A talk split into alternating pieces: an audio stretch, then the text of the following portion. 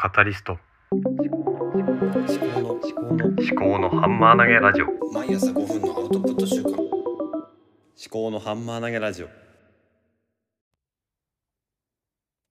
おはようございます。思考のハンマー投げラジオ。毎朝5分のアウトプット週間パーソナリティの立見明彦です。この番組は自分の頭で物事を噛み砕いて未来の自分に届けるというテーマでお送りしております今日は12月9日金曜日私の今時刻は8時8分でございますちょっと遅れましたえ遅れたというのがえっと今ポッドキャストのえ概要欄のちょっと編集をしておりましてあの、昨日 Amazon Music で自分のポッドキャストをちょっと見たんですけども、リンクが全然機能していなかったんですね。で、Amazon Music だと全部ダメなのかなと思って他のポッドキャストを見たら、ちゃんとリンクが生きているものもあったんですよ。で、よくよく見ると Amazon Music と Spotify と Apple Podcast で全部、あの、概要欄の記載というか、その見た目とか、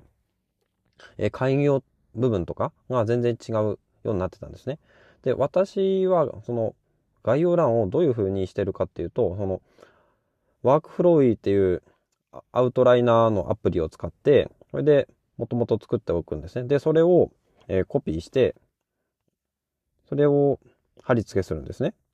それがなんかね、うまくいってないんじゃないのかなっていう感じがしたんですよね。で、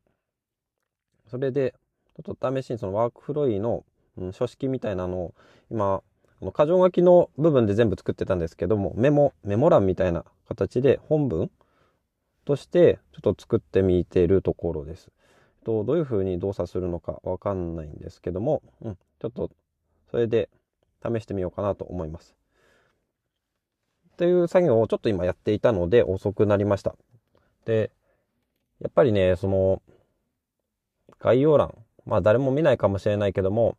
まあもしね、見たときに、ちゃんとリンクが、えー動いてるとか、えー読みやすくなってるとか、あの、開業するべきところで開業されてなかったりとか、するとごちゃごちゃしてて読みづらいので、その辺ね、ちょっと考えてみようかなと思ってるっていうところですね。と、今日の話は、あとはね、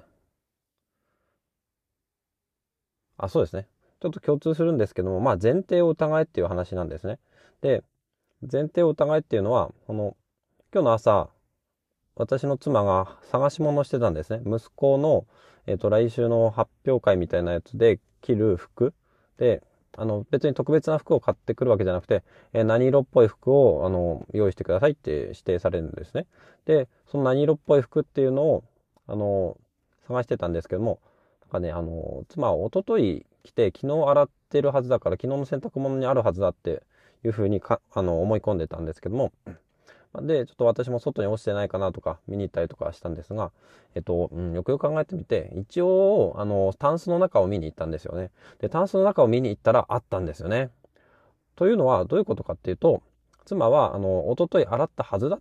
お一昨日来たはずだから、昨日の洗濯物にあるに違いないっていう前提を持って、その前提の中でしか探してなかったんですね。で、私は一個前提を広げて、えーいつ来たかっていうのはあんまり定かな記憶じゃないから、とりあえずあり得るところを全部探してみようということで、探してみたら、まあ、ほどなくして見つかったということですね。で、それと、まあ、冒頭の話がどうつながるかっていうと、まあ、前提を疑うっていうことですね。その、ちゃんと、うん、自分としては、リンクを貼って、えーうまくいってると思って、えー毎日、あの、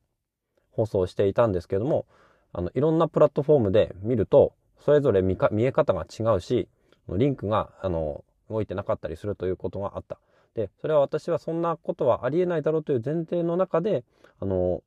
概要欄を作っていたんですけども、実際には、あの、ちゃんと全ての可能性を考えて、うん、見れるところとか、あの、あり得るところとかを見見ていって、ちゃんとその自分の前提が合っているかっていうのを、うん、検証するっていうのが、まあ何事においてもね、この家の中で服を探すということにおいてもそうだし、ポッドキャストを配信するということにおいても、まあ、前提を一応疑って、あの、ゼロベースとか、あの、あらゆるケースを想定して、えー考えていく、見直していくっていうのが大事だなって思ったっていうことです。はい。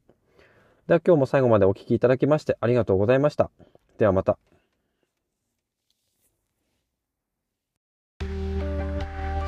ハンマー投げラジオでは皆様からのお便りをお待ちしております。エピソード概要欄にハッシュタグ付きのツイートを作成できるリンクとメッセージフォームをご用意しております。もしこの番組が気に入っていただけましたらフォローやレビューをしていただけますと励みになります。ご視聴ありがとうございました。